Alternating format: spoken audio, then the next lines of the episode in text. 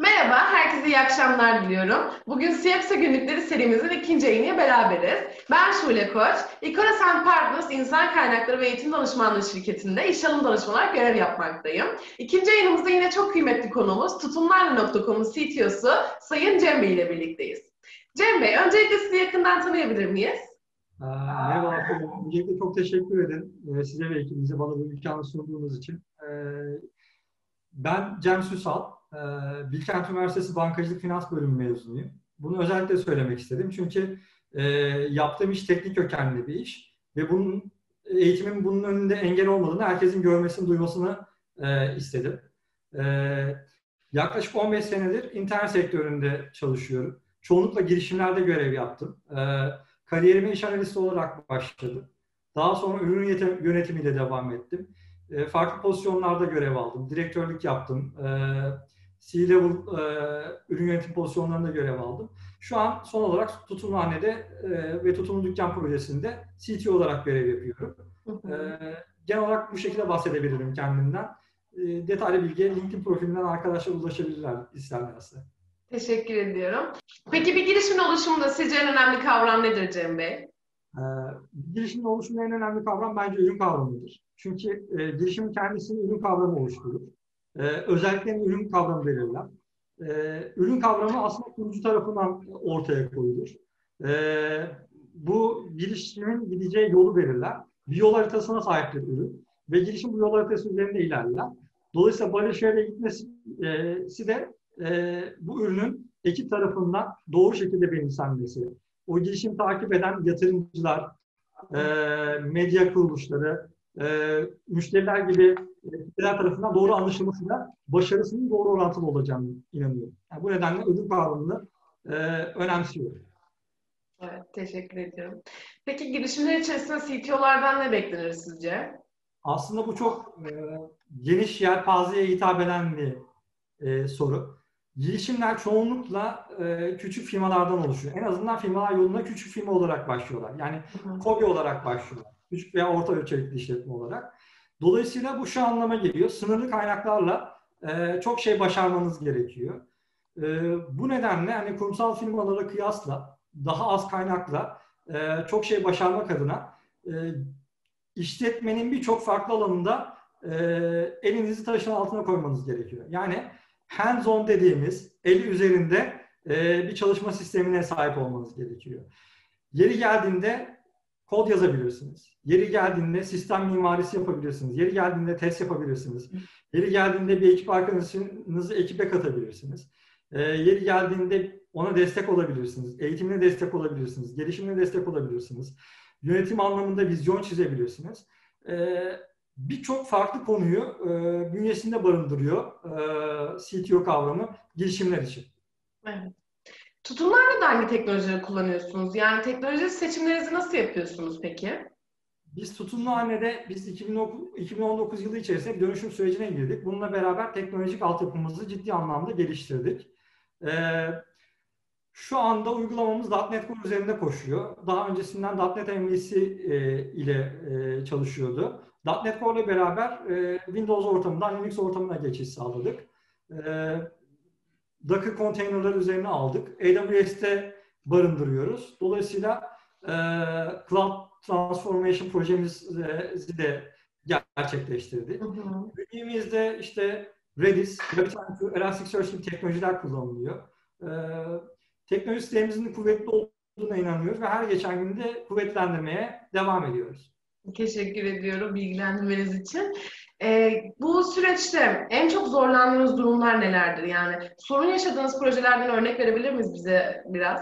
Tabii aslında 2019 yılı içerisinde e, ben göreve yeni başladığım dönemde bu e, dönüşüm projesinin tohumları atılmıştı. Hı hı. E, daha öncesinde, yani benden önce ekibin teknoloji desteğini e, ortağımız olan benim bilgi firmasından sağlıyorduk.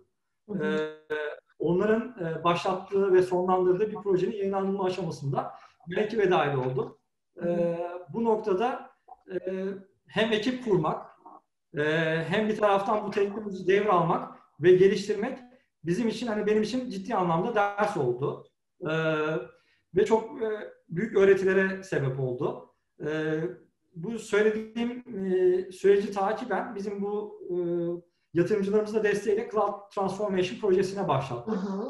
E, uygulamamızın üzerinde demin bahsettiğim teknolojilerin bir kısmı yoktu. Bunları kazandırmamız gerekti. Ekip yeni olduğu için herkesin e, işe bakış açısı, yapma şekli farklıydı. Öncelikle bir kültür oluşturmamız gerekti. Burada işte mimari adımların atılması, kurumun kültürünün belirlenmesi, e, bu kültürün ekip tarafından benimsenmesi, dolayısıyla ekiple beraber oluşturulması bizi e, hani zorlayan konular e, oldu. Bir taraftan da araba giderken tekerleği takmamız gerekiyordu. E, ya geliştirme sürecimiz devam etti. E, sistemsel e, iyileştirmeler e, devam etti. Bu son derece zor ve öğretici bir süreç oldu. Bundan güçlü bir ekip olarak çıktık. Küçük bir ekibimiz var. E, yine bir girişim firması olarak. E, bu küçük ekiple çok şeyleri hızlı bir şekilde ve kaliteli bir şekilde başarabiliyoruz ve bu beni çok mutlu ediyor yani geldiğimiz noktada. Evet, çok teşekkür ederim. Burada peki yakın gelecekte yol haritanızda neler var Cem Bey? Neler yapacaksınız diyelim.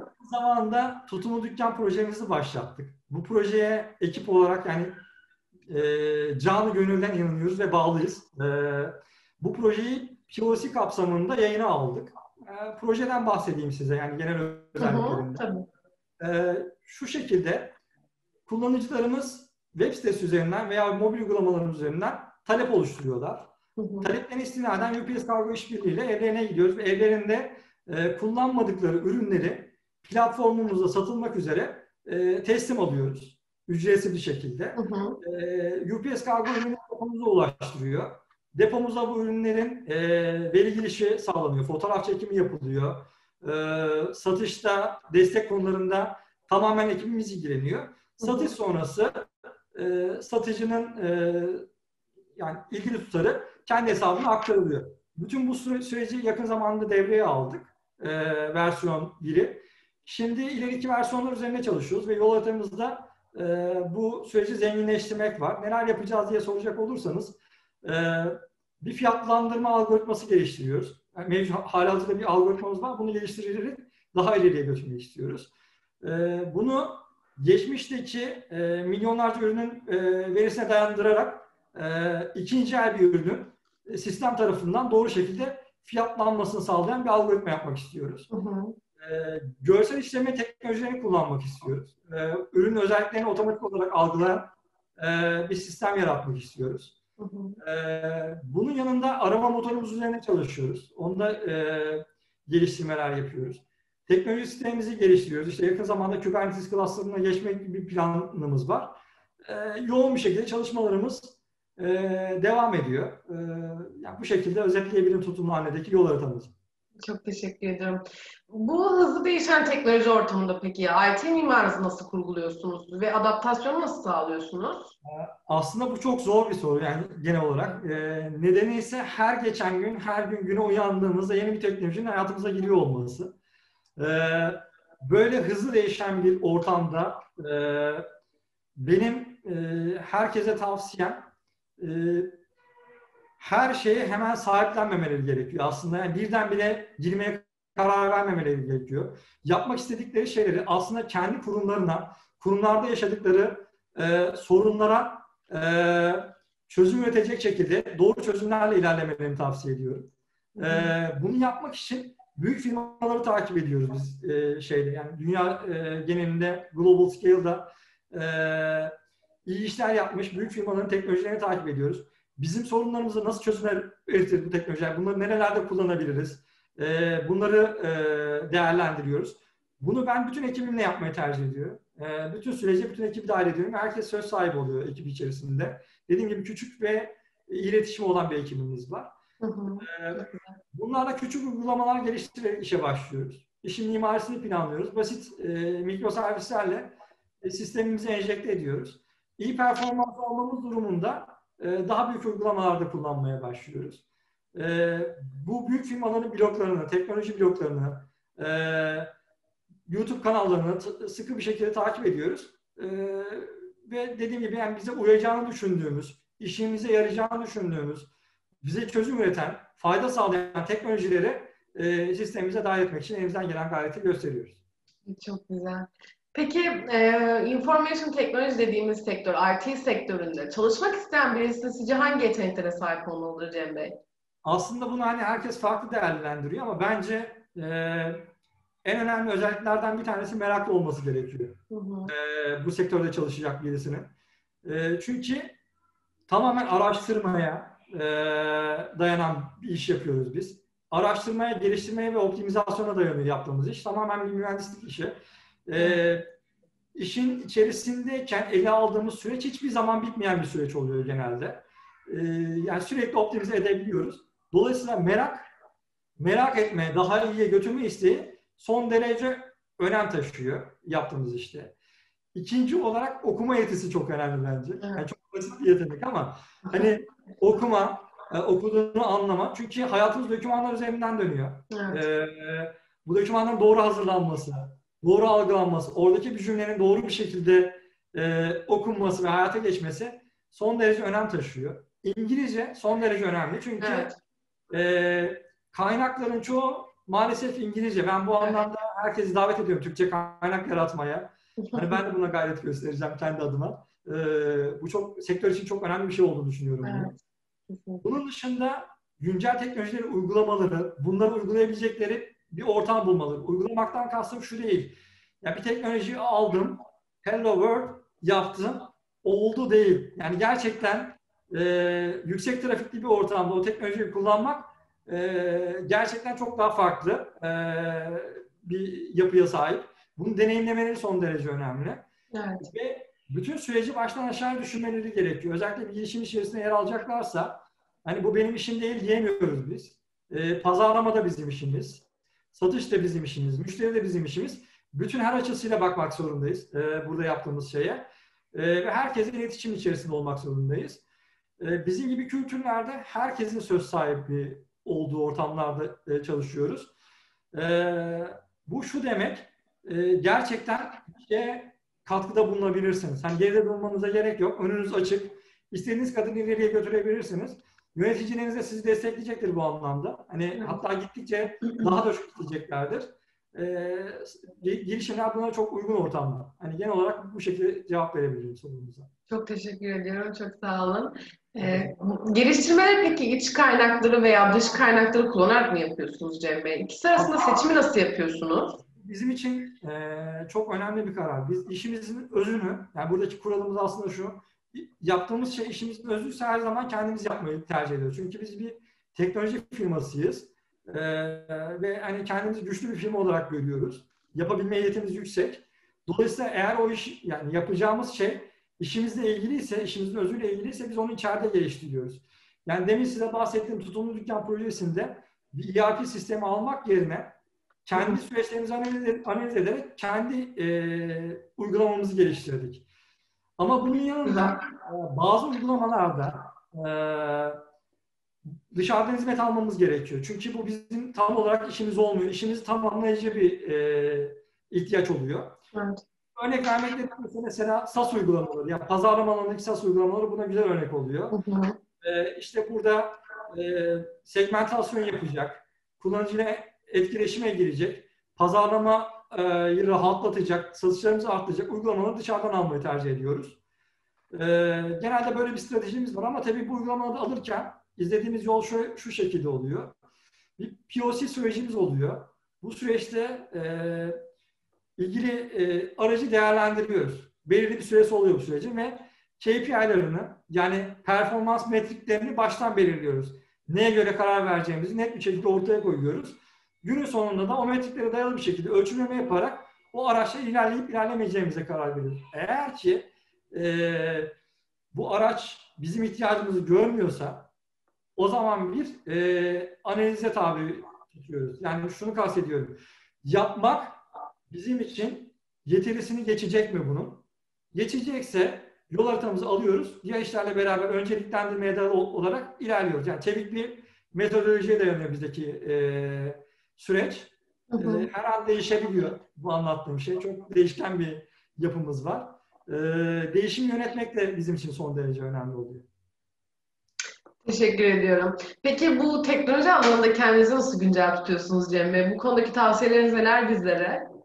Aslında şu şekilde yani benim sektöre ilk başladığım zamandan bu zamana kıyasla e, şu anda çok fazla kaynak var. Yani tüketebilecek ilk, zamanlarda neredeyse hiç yoktu. Benim şansıma ben işe başlarken global e, menşeyle küçük bir girişimle başladım. Amerikalı bir yöneticim vardı. Kendisinden çok fazla şey öğrenme imkanı buldum. Ama zaman içerisinde e, çok fazla kaynak oluştu. Ben kendim şahsen Udemy'den ve eğitim platformlarından düzenli eğitimler alıyorum. Hı hı. Ee, buradaki e, eğitmenleri takip ediyorum. Ee, yazılım bloklarını takip ediyorum. Büyük firmaları, bu firmaların e, mühendislerinin bloklarını takip ediyorum.